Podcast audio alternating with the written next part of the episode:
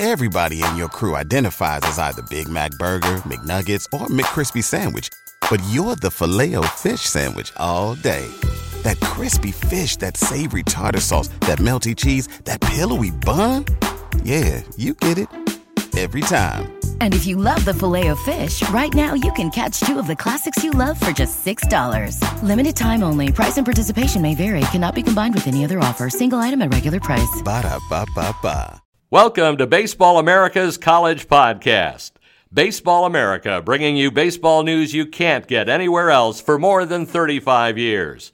Now it's time to talk college baseball. Welcome to the Baseball America College Podcast. I'm Teddy Cahill. We've got Mike Lananna here, and we want to thank you for tuning in to uh, to the podcast today. Our college podcasts are sponsored by Health IQ. Health IQ, helping health conscious people get lower rates on their life insurance. Visit healthiq.com slash BA to see if you qualify. Now, Mike, uh, we're sitting here on another Monday morning. Um, we're about halfway through the season, uh, and we've got another new top 25. And Florida remains number one this week, but the top five beyond Florida looks a little bit different in the Baseball America top 25 powered by Louisville Slugger. It looks a lot different. Yeah, it's uh, last night's call again was another interesting one. We have NC State at number two in our poll, which is their highest ever top 25 ranking for us at, at Baseball America. And you know what? I mean, there wasn't that much debate about it last night. No, I mean, uh, they're leading the ACC. They have sole possession of first place in the ACC. They're 11 and 4 in the conference. They, uh, you know, they, they've won every weekend they you know keep doing it against uh, you know good looking competition. Obviously, the sweep of Clemson earlier. They this week go to uh, Louisville and and win two out of three, and, and and they just keep rolling. And they're twenty five and six, and here we are with uh, with the Wolfpack at number two. Yeah, I mean, and you look at their resume, and as you just noted, I mean. There's really nothing that you could point to and, and and say, okay, no, they didn't come through this weekend, or you know, it, it's been amazing what they've done to this point. Um, you know, the ACC going into this year, we thought that the powers of the ACC were going to be Florida State and Clemson and Carolina and uh, Louisville, who, you know, obviously went to Omaha a year ago and was very highly ranked coming in. State knocks them out of the rankings this weekend, which is a bit strange to see given the success that Louisville has had since they've joined the ACC, especially. But it, it's really kind of a changing of the guard in the ACC right now. Maybe I mean we have Duke at number ten as well, which is also their highest ever ranking for us. So it's it's been interesting to see you know how the that conference has been shaken out so far to this point. Yeah, I mean I personally wouldn't go to uh, the changing of the guard yet. I think this is a great NC State team that's really old. Um, yeah. And uh, they have some good underclassmen players in Will Wilson and Brad Debo, but this is a really old veteran group. You know, they had several seniors come back, frankly, because they didn't have the junior years they, they wanted to have. Um, but they're they're playing much better this year as seniors, and you know, so that lineup is really old. It's really dangerous. They know what they're doing out there. They have a lot of college baseball under their belt, and then they have two seniors in their uh, in their weekend rotation, in, in Johnny Piedmonte and, and Brian Brown. And Johnny Piedmonte's on his sixth year of college baseball uh, due to some injuries, and uh, Brian Brown has been in, uh, been a mainstay in the Wolfpack's rotation for a really long time, and he's having an exceptional senior season.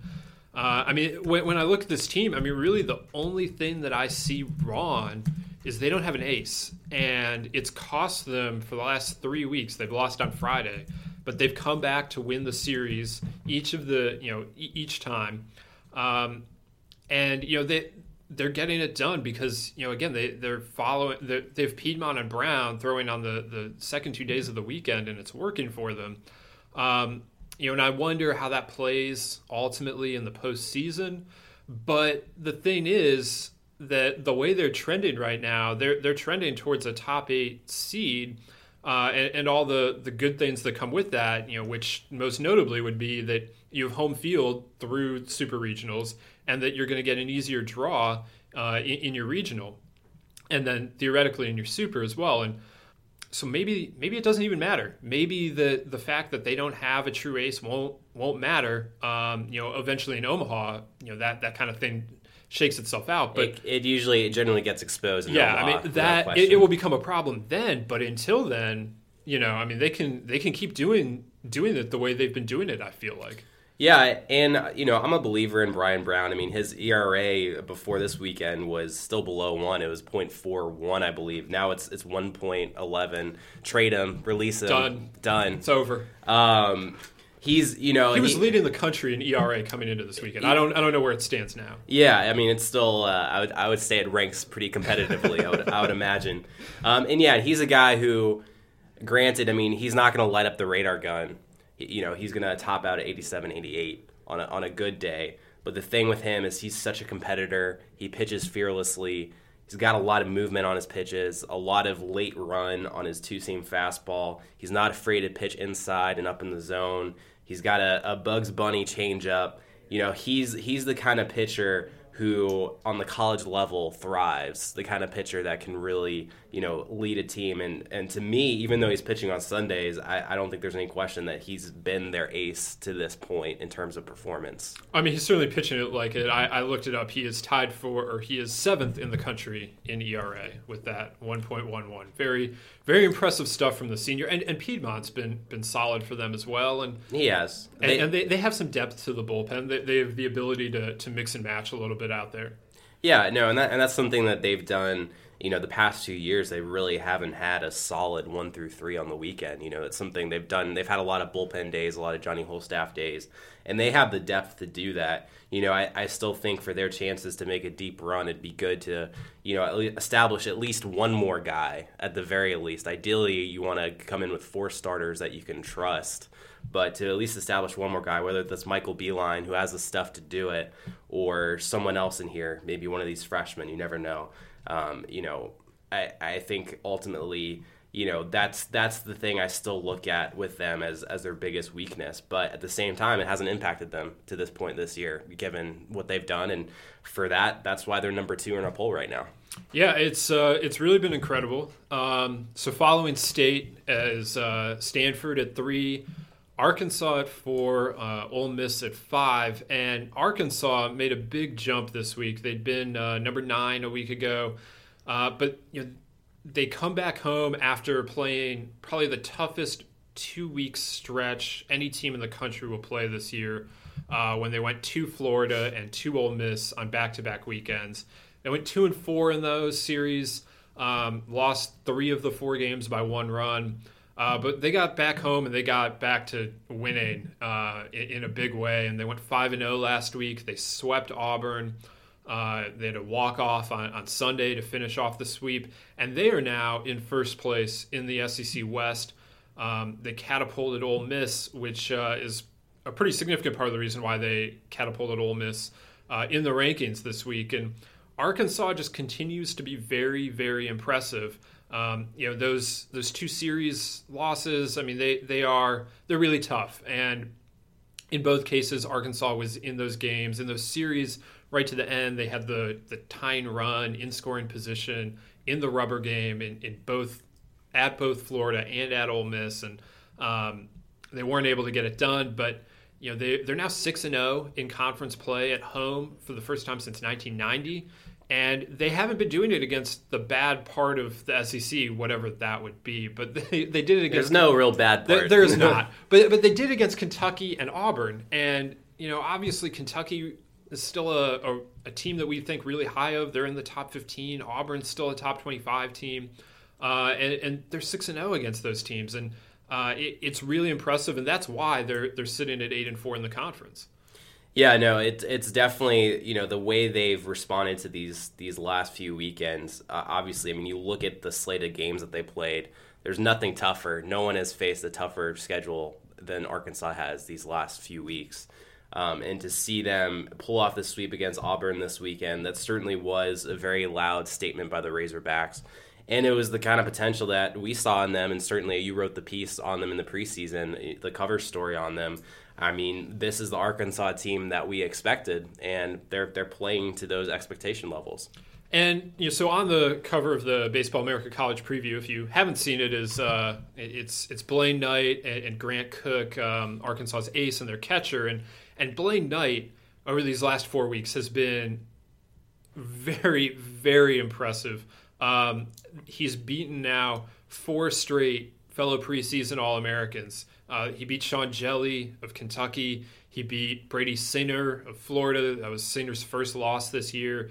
Uh, he beat Ryan Rollison of Ole Miss, and then he beat Casey Mize this weekend. Um, and you know, Casey Mize obviously looking like the the favorite to be the number one overall pick. All the all four of those guys could be first rounders, certainly top forty picks. Um, and Knight has has beaten the ball. He's now six and zero oh with a one nine ERA or something like that, and um, 48 strikeouts and 42 innings. He he has really been what they need him to be, and getting him back, he was a draft eligible sophomore last year. Getting him back for his junior year uh, is a huge part of why we thought Arkansas was going to be good coming into this year. It's a huge part of why they are good, and uh, you know, so he he's been very impressive. And um, when I spoke with Coach Dave Van Horn last night.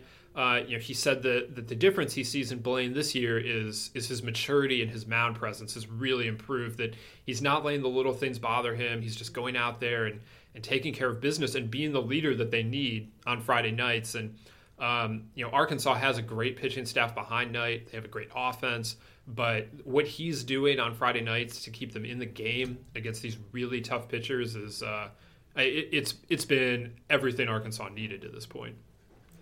Yeah, there's there's no doubt, and it, it, speaks to you know that that role that you're talking about against those aces. I mean, what comes to my mind is again, I mean, just the depth of aces in the SEC yes. right now. You know, the fact that you can have that run. you know, it's just you don't see that in a lot of conferences right now. Just the the amount of surefire aces. You know, that's something we've talked about a little bit with you know the ACC. You don't see it quite as many, and yeah, I think that's the case. Uh, really, I mean, nationally, I mean, it's really just a cluster of aces in the SEC right now, and uh, of course, you know, some out in the West Coast as well, but. And Blaine Knight's not done. He still has one more preseason All American to face. He still has to face Konnor Pilkington yeah. at Mississippi State. There, there's one more out there, and then I mean, like the rest of the rest of them are not going to be cakewalks either. They just happen not to be preseason All Americans. But the the other thing that's very interesting about Arkansas to this point is that it feels like the toughest part of their schedule is done now. Um, that's not to say the rest of this will be easy by any means. Again, the SEC is is very difficult, but when you look at it and you see that they've already played Kentucky and Florida and Ole Miss and Auburn, I mean, what what they have left is South Carolina, Mississippi State, LSU, A and M, and Georgia. And again, th- those are not going to be easy series, but they they also, you know, I having played what they played, it was so difficult. They're they're past that, and they're still winning the West. You know, so I think they're set up very well now uh, for the, for the stretch run. Yeah, no doubt, no doubt. And you know, obviously, I mean, we've we've talked a lot about these top five teams here, I think as notable as the addition of NC State and Arkansas is the top five, I think the subtraction of Oregon State is just as notable given what they did last year and obviously what they had done so far this year. I mean, they were the number one team two weeks, three weeks ago, something like that, and, and yeah, and now they are sitting at eleventh. Yeah, it's a, it's a precipitous fall, and it's it's a bit stunning to see you know, really how they've done these last couple of weekends. I mean, now they've lost two Pac 12 series after winning all of them last year, going 27 and 3. You know, and the, the two teams they lost to, I mean, losing to Utah, we, we talked about that, you know, on the last podcast about that series, how surprising that was. Arizona good team, talented team, a little bit a little bit younger, not quite as as stacked as it as it was a couple years ago when they went to the the final in the College World Series, but still not an easy an easy opponent by any stretch. But just to see the way they're losing these games too, really blown out on that Saturday game, fifteen to four against Arizona, seems like. I mean, is this a, a time for Beaver fans to panic a little bit? Do you think, or what's your view of what's going on in Corvallis right now? You know, it's. Uh it's difficult to, to well, it's not difficult to figure. Um, I, I, think it's pretty clear to me uh, what's happening, but it is surprising to see. And uh, you know, we talked about it last week that the pitching just hasn't been very consistent right now, and um, that caught up with them again this weekend. Bryce Fehmel went out on uh, on Friday and threw a really good game against Arizona. They won that game. Then they have Luke Heimlich coming back the the next day, and Arizona really got to him. And uh, you know that set up a rubber game on Sunday, and Arizona doesn't have a third starter really right now. Randy Labaut, who had kind of established himself as that, was was really coming on strong. Um, he's out for the year. He had a, a, a surgery on his leg to relieve a, a kind of scary con, uh, condition uh, a couple weeks ago, and so he's out for the year. And Arizona winds up basically bullpenning it against the defending conference champions in a rubber game, and they win. And, and they win because they they were able to keep it close with that you know the seven pitchers uh, held Oregon State to five runs, but Oregon State last year uh, and earlier this year, if they're scoring five runs, that's it. You know that they've won, but this year that's not the case, and Arizona was able to to get to the pitchers a little bit, and and they pull out a win at home, and uh, it was a really significant win for Arizona. But from a Oregon State perspective, I mean, uh, to me, it's a you know, the pitching staff was so elite a year ago. That wasn't sustainable. No, I mean they pitched at an otherworldly. Level. It was an level. under two team ERA. That's not sustainable. Yeah. Uh, we knew that wasn't going to be sustainable, but right now they aren't pitching even close to that. And you know, guys that, that you figure they could count on are you know they're they're scuffling right now, and I think that is the the biggest thing um, obviously, taking Nick Madrigal out of the lineup is, uh, you know, that that's not a positive. Um, but to me, they're scoring enough runs right now, and, and having Madrigal, uh, you know, just the way he plays, the kind of leader he is, uh, you know, I, I know that's a, a game changer, but yeah, I mean, I don't think offense is the problem. No, right now, I, I yeah, I just don't think offense is the issue there with I mean, or without Madrigal. I mean, they're slashing as a team 304, 400, 455 which is pretty good. That's good enough. yeah, that, that, that, should get the job done.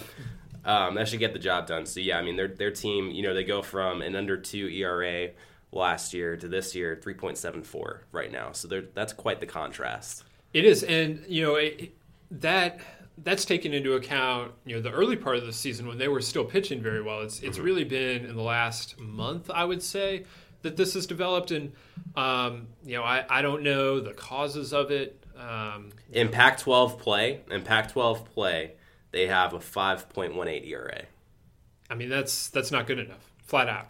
It's, and it's uh, not. They're, you know, I mean, they're still hitting well. The the slash line is is still there, but the the pitching, it's it's hard to to score, you know, at that high of a rate when you're you know giving up five runs a game from your starters.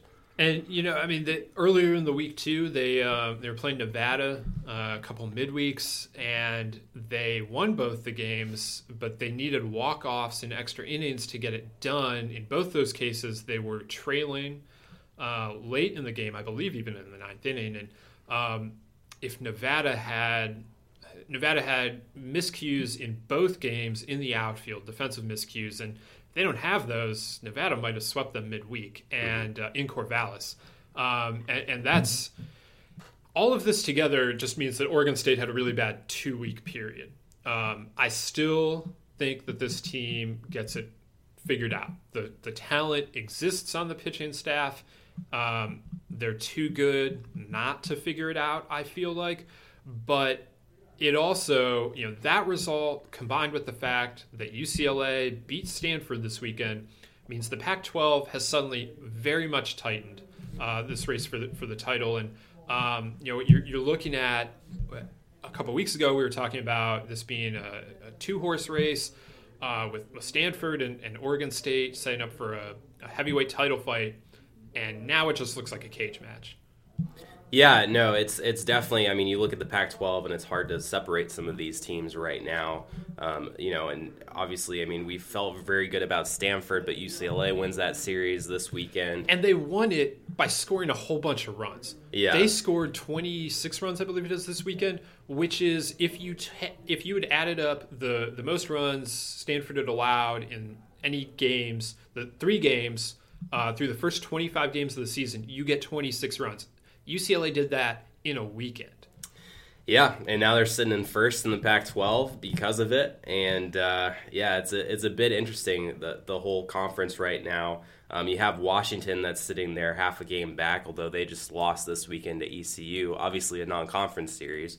Um, you know, but figuring out, you know, Cal's a team I've talked about liking in the past. I mean, you and I were talking before the podcast. They could be in some trouble potentially. They're sitting at number 97 RPI. It puts really heavy weight on their series against Stanford in a, in a couple of weeks. And I mean, really, I mean, you have Utah in sixth place, even though they're eight and twenty-two overall. I mean, it's it's, I mean, the, it's the, the conference as a whole, all eleven teams within four games of each other, and yeah, one through one through five, all within or one through four rather, all within one game of each other, and, and that's just the way I think this league is going to be this year at this point. You know, and, and I know this is a huge change in tone just in the last two weeks, and you know maybe Stanford and Oregon State get it figured out, and, and they just hit the accelerator from here on out. But uh, I, I, feel like this is setting up to be a you know just a you know a, a, another very tight race out west.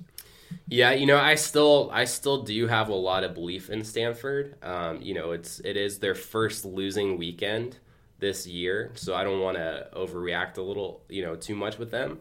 Um, I, I, do think, in looking at their slate the next few weekends, I mean, I do think that they have the chance to still be, you know, the team, uh, the, the team that can maybe build a little bit of a cushion over these next few weekends. But we'll see. I mean, they still have a series against Oregon State that they need to play. You know, the, the Cal series won't be easy. You know, they finish at Washington. Uh, so, uh, I'm I'm certainly interested to see how this shakes out. I thought it did look had the look of a two or three team race, but as you said, it's a lot more muddled now. Uh, you know, I also wanted to mention Arizona here. Um, you can read more about the, the whole Pac-12 race in, in off the bat over at BaseballAmerica.com. But when I when I was looking at Arizona last night, um, first of all, I was they made a 50 point jump in RPI by beating Oregon State this week. Uh, so they went from being kind of in trouble to now they're they're right around 50, and they're they're now in a great range again. Uh, and the schedule really favors them here. Um, you know, everyone plays everyone in the Pac-12, so it's not like you know in the SEC where it might be in the ACC where it's a matter of who your crossovers are or whatever. And like, it's a true round robin out out west, but Arizona got Oregon State at home they get Stanford at home, they get UCLA at home. Yeah. Um, and so they have it sets up very well for them. They like playing in Tucson. They're 16 and 2 at home this season. And the these powers that we expect to to be competing for the title, they all come to Arizona this year and um, you know, so if they if they have strained out some of the offensive issues they had early on, and it sure seems like they have, um, this is a team that's dangerous. And you know, they're sitting at four and five in the conference right now because they got swept at UW to open Pac 12 play. But if they can just keep doing what they've been doing over the last few weekends, they're going to be in the mix at the end. I mean, it, it is sort of reminiscent of 2016 for them because they're a team in 2016 that really caught fire in the middle in the heart of that Pac-12 schedule is when they things really started picking up for them. They started building some momentum. That was Jay Johnson's first year as the head coach there, and they end up going to you know a game away from from winning it all in Omaha. So you know you look at at what they did this weekend against Oregon State very impressive series win. I'm sure they're feeling pretty good in that locker room right now based on what they did this past weekend. It will be interesting to see if they can go on a, a similar kind of run now that you mentioned their RPI is in you know really good shape at, at 52 you know that that'll play. That that you know they have something more to work with there than say cal does with an rpi in the 90s right now. So uh, i'm i'm interested to see if they're able to go on a little bit of a run here and maybe replicate you know the success they had a couple years ago. Um, because last year they were a little bit of a younger team more of a transition. Now they're a little bit older. So We'll, we'll see. It, it seems like uh, Jay Johnson is certainly starting to push the right buttons there and getting that team turned around. So we'll see how they, they fare the next few weeks here in Pac 12 play. Yeah, I mean the Pac-12 is going to be very interesting to watch, uh, and we're uh, we're going to be doing it. But right now, we have a word from our sponsor, Health IQ. How would you like to save money for being active and physically fit? Like saving money on your car insurance for being a good driver, Health IQ saves you money on your life insurance for saving for living a health conscious lifestyle. To see if you qualify, Get your free quote today at healthiq.com slash BA or call 1-800-549-1664 to talk to a Health IQ agent and mention the promo code BA for savings. Now, uh, so we mentioned Oregon State falls to 11 in the top 25. Um, we look a little further down here, and we see Oklahoma made a jump to 15 after beating uh, TCU. They're they're leading the Big 12 at eight and one. And we also had another Big 12 team uh, come into the rankings, and uh, Oklahoma fans will be familiar with this team. Uh, I believe it's a, a rivalry there. um, and they're going to play this weekend. We got Texas checking in at 24, and they have the Red River rivalry uh, this weekend. That's what they call it in football, anyway. What's what's with all these alliterative R's? By the way, tangent. Side note, because we we have there's also South Carolina Clemson plays the Reedy River rivalry. Uh, I Which which is the bigger tongue twister for you? I think Reedy River rivalry. Yeah, that one's impossible. Reedy, and then there's Red River Red rivalry. River, yeah. Red River ri- Red River rivalry. This maybe maybe Reedy Red River, rivalry. Te- How about this? Tweet me a video of, of you saying one of these rivalry names. See if you could say it three or four or five times, and if you can do it, or if it's just hilarious, I'll retweet you because, oh my god, I mean that's they're a little tough to say. But anyway, yes, yes, tangent. Texas is in the rankings at number twenty four they've they've turned things around. They hit a little bit of a rough patch earlier in this year. Um, obviously, against really good competition, they lost a series to LSU. They lost a series to Stanford, and uh, they swept Baylor this weekend. Which Baylor was a team that we were talking about as as a team on the rise just you know a couple of weeks ago. I mean, that's a team that, that beat Texas Tech to Yeah. open Big 12 play and has since been swept by both Texas and Oklahoma. yeah, so Finger the Big 12 out. yeah, no, the Big Twelve. I mean, it's it's a lot, and it's, it's also you know uh, talking about you know the notable Oregon State slipping a little bit, Louisville coming out of the rankings uh, for the first time since they've been in the ACC, and then you have TCU, a team that's been in Omaha for four straight years. Um, beat, beaten this weekend by Oklahoma, you know, suddenly, I mean, they're hovering around 500. They're 15 and 13. They're in trouble. Yeah, Uh, you know, it's crazy to think about that, given that you know, like you mentioned, four straight Omaha trips coming into the year. I certainly thought uh, they had what it took to to get back, and frankly, I still do. Um, but they're going to have to play a lot better. Their RPI is sitting at 85. They're four and five in the conference. They're 15 and 13 overall. Like, it's uh, it's it's it's surprising. yeah, and it's it it comes down to the starting pitching, which was supposed to be the strength of this team. Uh, but you know, the Oklahoma really jumped on those guys this weekend, Yeah, and uh, you know they were able to win a series in Fort Worth, and I mean that that's huge for for Oklahoma. I mean they're sitting at eight and one in the conference. They they ran their conference record to eight and zero before losing on Sunday, and that was the first time they'd been eight and zero in uh, conference play since 1984. Um, and that was it was also significant this weekend because Oklahoma had not played a true road series before. They went on a, the road opening weekend for a, a tournament at Coastal, uh, where they went one and three, and then they had been in Norman the rest of the season, and so they finally go out on the road eh, rest of, rest of the weekend series. Uh, they finally go out on the road for a weekend series, and they prove that it's not just home cooking; that they can win on the road. Yeah, yeah, no, and uh, you know, looking digging deeper into TCU, mentioned starting pitching issues. You know, a, a big reason why I thought they still had a, a chance this year, given everything that they lost from a, a senior laden team last year, was you know you you expect a guy like Nick Lodolo to take a jump. You know, given he was a highly uh, touted guy coming in, a left-hander with stuff. You know, he's four and two with a 5.09 ERA E right now. It just hasn't had the consistency. And then Sean Wymer, a guy who, you know, last year pitched in the bullpen for them, but was a guy who they identified, you know, had one of the highest spin rates on the on the team, had really good stuff.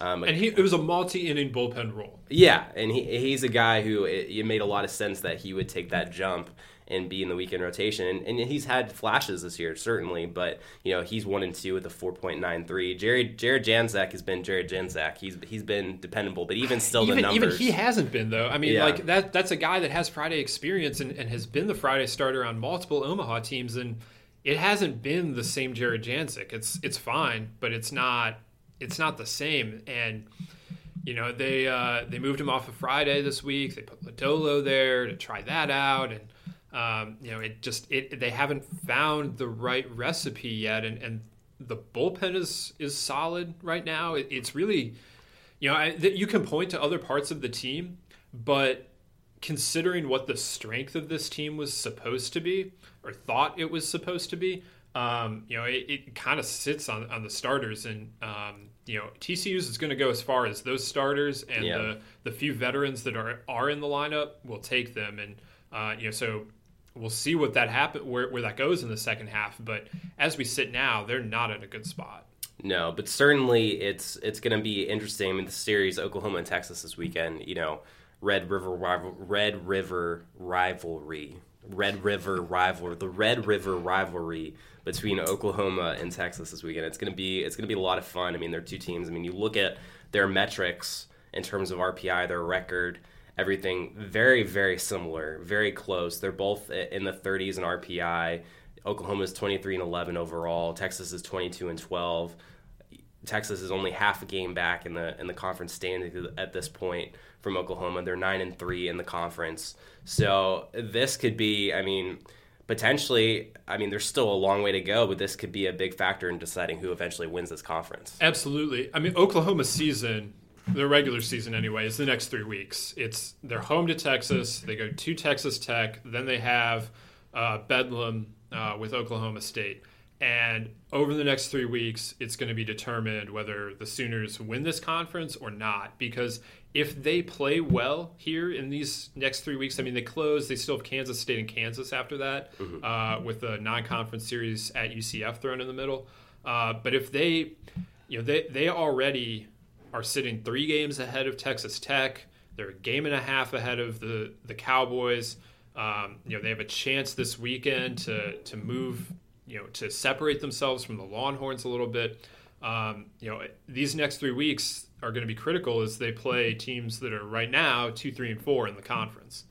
Right. And of course, uh, you know, Texas Tech isn't going to just let them run away with this conference here. I mean, they'll be hosting Oklahoma, um, which that's going to be another can't miss series in the Big 12. They're coming off a series win at Kansas, which is a, a team that we've talked about a little bit, a team that we like. And, you know, they're playing Kansas State this weekend, which should be a series that they should win. Uh, given what Kansas State has done this year, so it's going to be. But even that, K State a week ago beat Texas. So you know, I mean, the Big Twelve. It, it's hard to to write off anyone at this point. Um, True.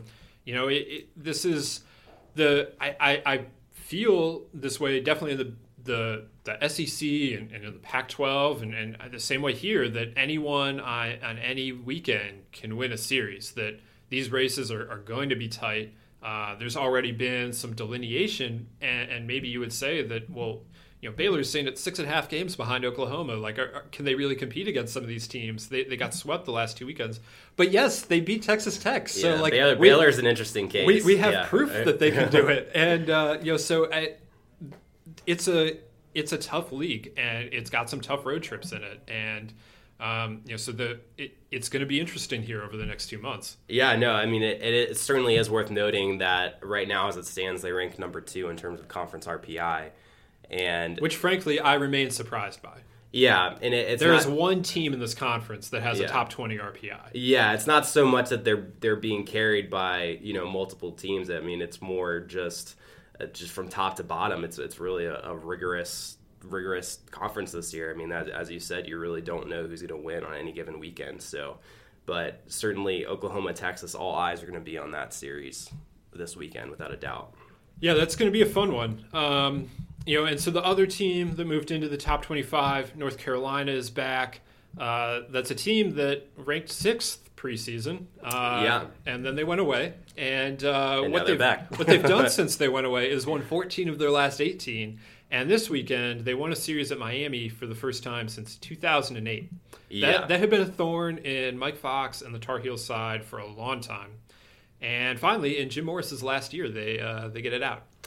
Yeah, no, they they have not had success at Miami at all. As I mean, clearly, as the numbers as the numbers show, I didn't realize that hadn't been since 2008. I just know anecdotally every time they've gone down to Miami, it hasn't ended well for them the, over the last few years. So yeah, I mean they're they're rolling right now. You know the, they also beat South Carolina during the week 11 to three um, in that that yearly uh, game that they're playing in Charlotte. I don't know why the Gamecocks continue to allow that game to be. It played. hasn't ended well for them. It's been it's, it's a been great rough. game.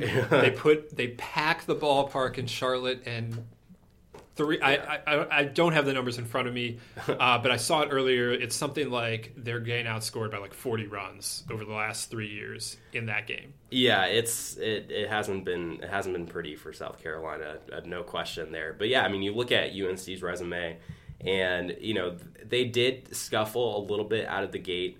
But you know the the resume though is looking better and better. I think by the week. I mean, clearly we have them in our, our top twenty five now. The the opening s- series at South Florida that they won is looking better and better. South Florida continues to play well. They're twenty one and eleven, and uh, you know the series loss to ECU does looks better um, given what they've done. You know they're now in the top ten.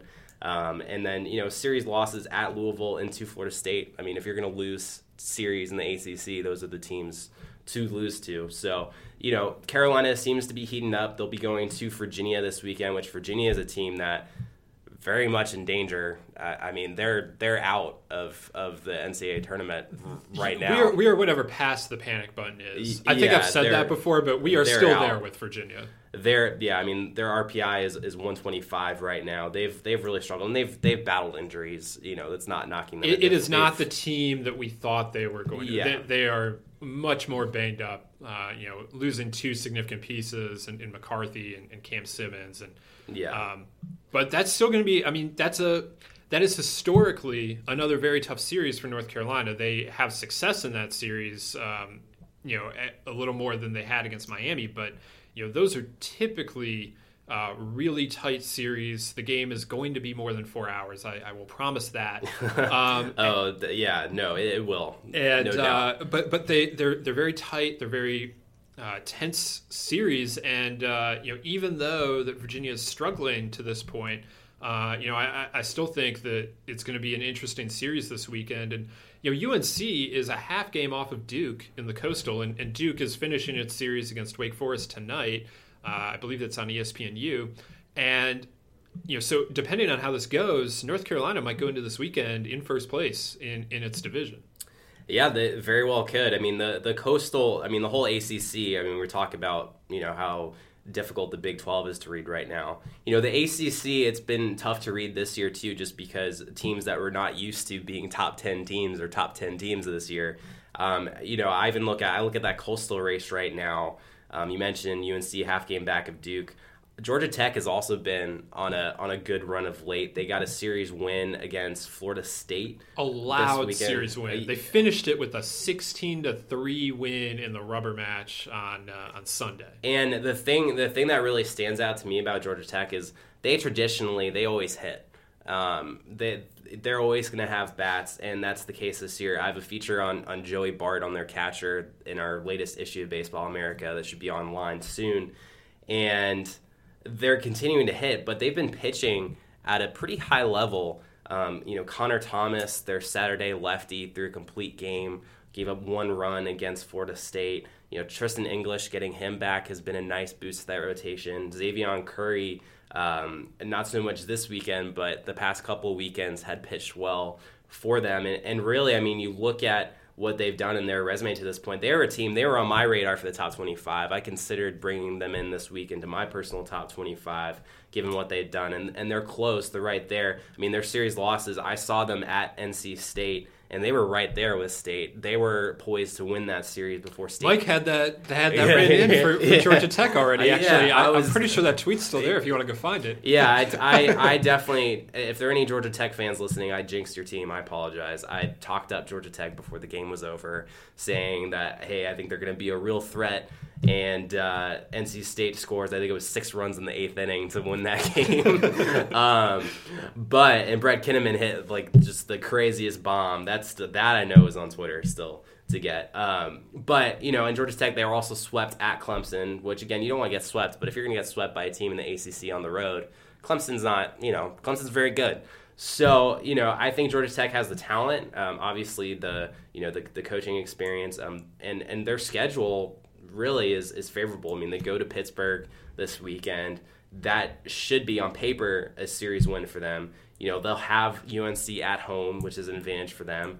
And then, uh, actually, no, they're going to North Carolina. Never mind. I apologize. That will be a disadvantage for them. um, but still, the rest of the way, then they have Wake, who still remains below 500 at 13 and 19.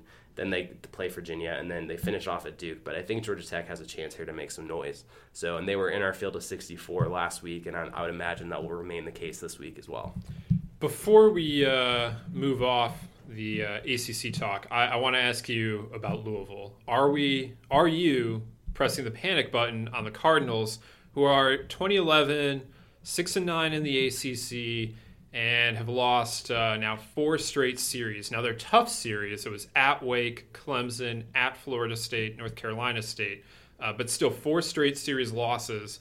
The schedule eases up from here, uh, but that also means that their resume, and I'm not suggesting that Louisville's going to miss the postseason, uh, but their resume is going to be pretty light. It's going to be they beat North Carolina, and that's about it. Yeah, I, think ultimately I, am not ready to press the panic button yet. Um, obviously, they need to win some series here um, because they haven't. I mean, they've they've lost four straight, which is which is really unexpected to see from them. Even though it was certainly a very tough slate that they faced, I do think looking at their upcoming schedule, I think they're going to finish strong. I think the the record is going to be there to get in. I think it's going to be probably a, a loud record that that probably hides some of these issues that they had during the year. I, I definitely think they're getting in. Yeah, they're getting they're getting in. Um, but I do think I mean they do have real issues, and you know it's not knocking them. I mean this is similarly to TCU. It's a team that lost a lot, you know, and it's it's a lot to ask a team that loses its cornerstone players from the last few years to repeat the same success because the players they lost are significant. And so for them, I mean, it's they are a, a, like TCU, a team that's in somewhat of a transition right now. I mean, they have pretty much a whole new weekend rotation this year. They've they've run out you know different combinations of that every weekend. They haven't been fully healthy on the mound. You know, the lineup has still changed quite a bit. They're still trying to find the right order, the right pecking order there. So it's really, you know, this is a, a different kind of year. You know, the past couple years, and, and, and me and Coach McDonnell have talked about this as well. You know, the past couple years they've had so much depth. You know, it's the, the, problem was more okay. Which guys? You know, how do we get these guys in here to get them at bats? You know, this year's more okay. Who are the guys? It's just a different, different kind of year for Louisville. And um, you know, it, it's impressive though, still though, that despite all that, they're still 20 and 11 overall, and they're still in a position here to make it to the postseason. It's just, you know, for them, it's going to be hard to expect another Omaha run or another deep run in the postseason, just given the struggles that they've had and obviously facing this premium competition, how they've fared. So I'm not pressing the panic button, but I'm also not pressing the the opposite of the panic button, whatever that. Which we be. still haven't figured we out. haven't figured out a name for that, but yes, I, I think they'll.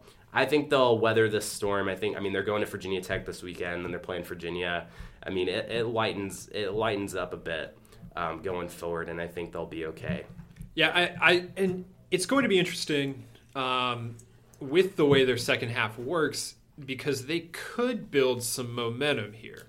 Um, they have to win these series, obviously. I, I think they can go on a run. They're, they really schedule. The, the, schedule is there for them to basically run the table in terms of series wins. I think so. Um, yeah. But I don't know if that is a good thing because it you know builds momentum, builds confidence, and you have that going into the tournament, or if that's a bad thing because all of a sudden you're going to hit the postseason and it's going to be a lot harder potentially, um, you know, to when, when, you face when you go back to facing premium arms, uh, which frankly, like that's the biggest thing I'm not seeing on the schedule. Uh, the rest of the way on weekends, that that's where you know teams like Virginia Tech and, and, Boston College and Pittsburgh fall short this year right. is that they don't have the high level arms that you will eventually see in the postseason. Yeah, and, and I think I mean you can make an argument for for both sides of that. There, I, I think you could see it happen either way. Um, it's an interesting philosophical debate. I, I really, I mean, obviously, there's there's a lot that we don't know. I I think that this could be a good thing for Louisville to you know take the. I mean, really, I mean, you look at these last few weekends, the pressure's been on. I mean, it's and they've won a game every weekend. Yeah, they, have been in position at Florida State. They uh, they nearly had the series won. Sam Bordner. Uh, actually, the last two weekends because they win on they they win the first game uh, this weekend against NC State, and then Sam Bordner blows a save on Saturday. Um, against Florida State, they'd lost the first game. They're in position to win the second game. They get walked off on, and then they won on Sunday. I mean, so they're in these series. Yeah, no, they are, and I, I think you know you play some some lighter competition, um, some the teams that aren't the elite teams in the ACC, and you use those series to really get healthier to figure out your pecking order a little bit. Obviously, they need to win too. It's it's important to win, but there's I think there's no doubt that there's a little less pressure facing a team like Virginia Tech than you know going to Florida State.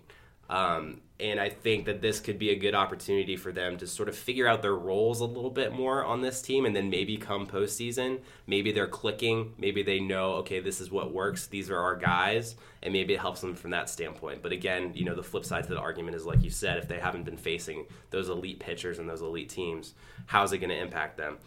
Hard to tell hard to know. But I do think certainly, I'm sure the players on that team are uh, feeling at least a little bit more confident, knowing that they're they've gotten the toughest part of their schedule out of the way. And really, I mean, even though they've lost these four straight series, I mean, they've kind of survived it, given the fact that they've won a game in each series and the fact that they're still 20 and 11 overall and that they still have an RPI inside the top 40. They've survived it, they've weathered the storm, and as long as they take care of business the rest of the way, I, I think you know they're going to be okay. So that's my take on Louisville. Okay. I, I uh, we'll, we'll be watching closely uh, the Cardinals uh, down the stretch here. Even even though I think it's going to be a little more under the radar. You know, they're uh, the just the way this sets up. They're going to be under the radar, but they're going to probably quietly be building up some nice some a lot of wins. Yeah, and, no, and we'll, we'll see where that takes them. Yeah, knowing knowing uh, Coach McDonnell and that coaching staff, I'm sure they're enjoying this challenge. It's a different challenge, but I'm I'm sure um, you know they'll enjoy the opportunity to kind of be the underdog for once uh, in, in, the ACC since they joined. Certainly has not happened much. Um, so, Mike, uh, this weekend coming up, uh, we got we got some interesting series here. We got Oregon State playing Missouri State. Yeah, uh, that one's a pretty significant series. I feel like, and, and I just wanted to touch on the Bears quickly here. Um, you know, that's a team that's kind of been on the edge of the rankings in the Missouri Valley. Um, they haven't really done a whole lot wrong this year. They uh, they won a se- or they won uh, the tournament, uh, the Keith LeClair Classic at, at, ECU. They so they have a, a, a weekend win at East Carolina. Um, they also beat Pepperdine and St. Joe's that weekend. Um, lost to St. Joe's. Lost to St. Joe's, excuse me.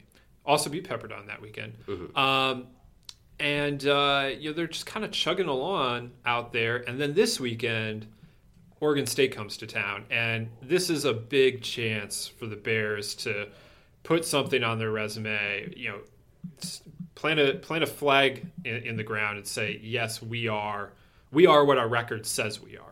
I mean, really, the next five games that they play, they, yes, because it's Missouri, and it, then it's bookended by Missouri and Arkansas. Uh, yeah, uh, they're going to Arkansas.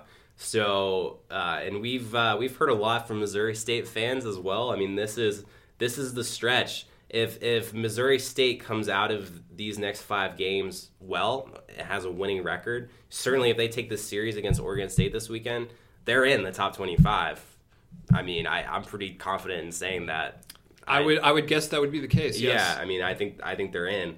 Um, so this is this is the the weekend. This is the week. This is if you're a Missouri State fan, you gotta you gotta defend uh, defend your home ground. This is the weekend. And frankly, that's scary for Oregon State, right? Because this Missouri State will have had this weekend circled yeah. since the schedule came out and and they're probably seeing what Oregon State has done these yes, past couple and weekends. they are they are absolutely looking at that like blood in the water. They're salivating. And you know, Oregon State is the one that has to make this trip. It's not an easy trip from Corvallis to Springfield, Missouri. I've never made that myself. I'm going to guess it's not the easiest trip, though. I've made that drive many times, and no. I mean, you're, you're talking about a team crossing two time zones. It's a it's a compact series. They're playing a doubleheader as a part of that, and uh, it's an Oregon State team that needs it uh, at this point. So I, I think that's going to be a fascinating series to see how those two teams that both really are going to be motivated this weekend, um, how how that plays out, um, and, and, you know it, it, has significant implications. Um, you know, both on the top 25, but also on the tournament field as, as Missouri State tries to build its resume.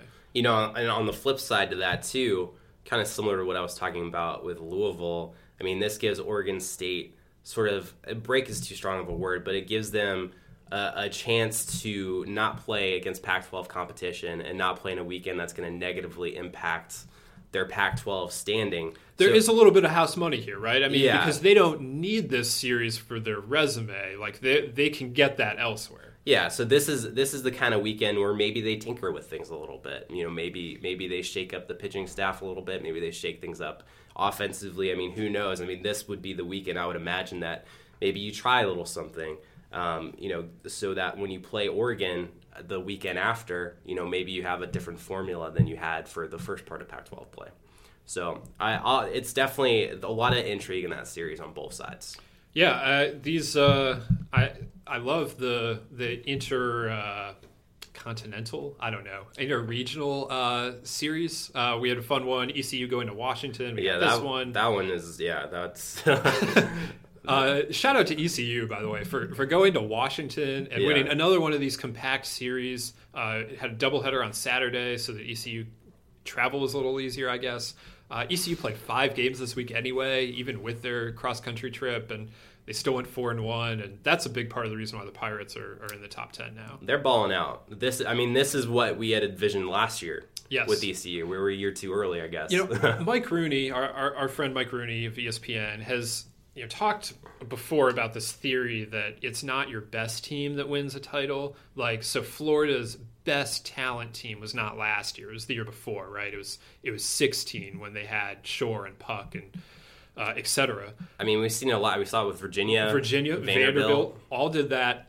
I'm not saying ECU is winning the national championship, but again, I mean, may, last year was supposed to be the more talented team. Last year was the year they had all the seniors and this year, this year they're they're playing a, a, whole lot better than they did a year ago. So you heard it here on this podcast first. Teddy says ECU is winning the national championship. I think year. I explicitly okay, said Okay, Pirate Nation, go ahead and, and quote Teddy on that, and uh, you're going to be a popular man in Greenville, Teddy. I will be. Um, I, I, hope that uh, that leads me to. Uh, I don't know what I don't know what they serve down in the jungle, uh, but uh, I'm sure there's there's there's got to be some good food out there. I would think there's good food everywhere. If there's one thing I've learned from doing this job is there's good food everywhere. You can find something.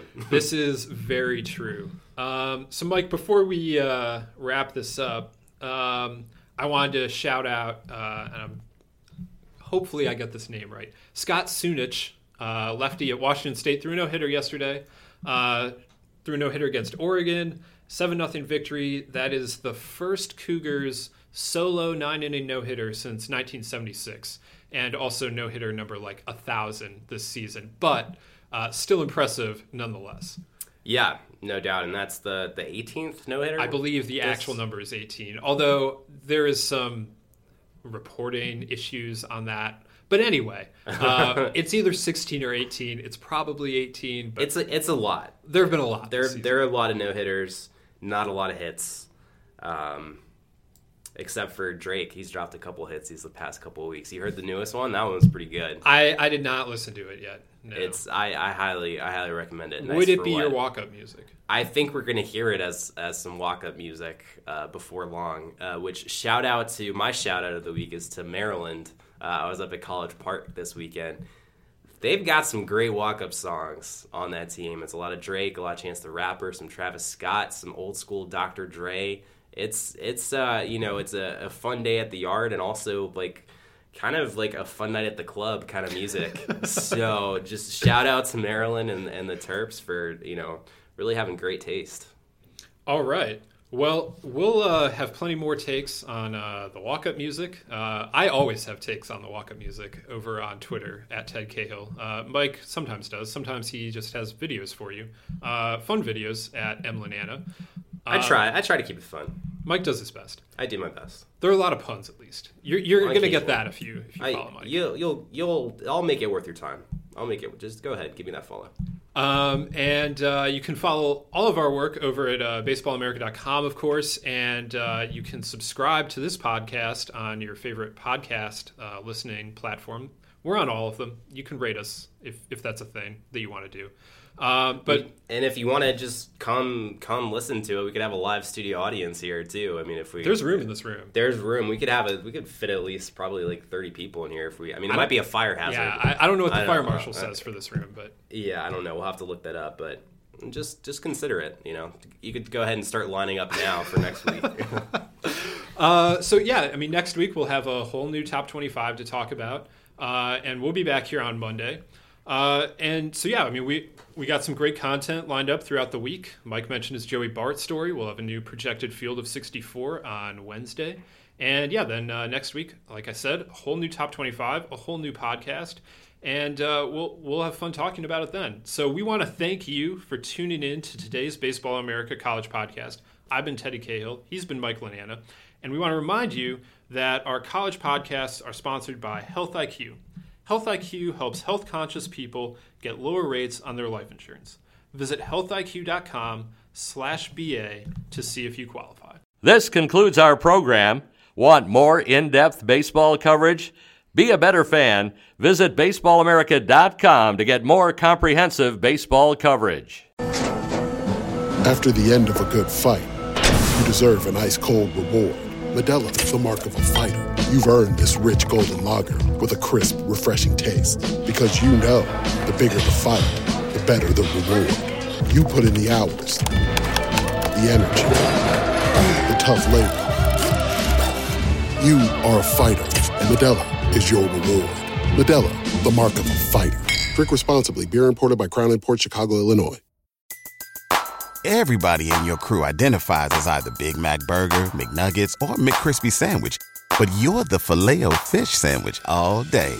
That crispy fish, that savory tartar sauce, that melty cheese, that pillowy bun. Yeah, you get it. Every time. And if you love the filet of fish, right now you can catch two of the classics you love for just $6. Limited time only. Price and participation may vary. Cannot be combined with any other offer. Single item at regular price. Ba-da-ba-ba-ba.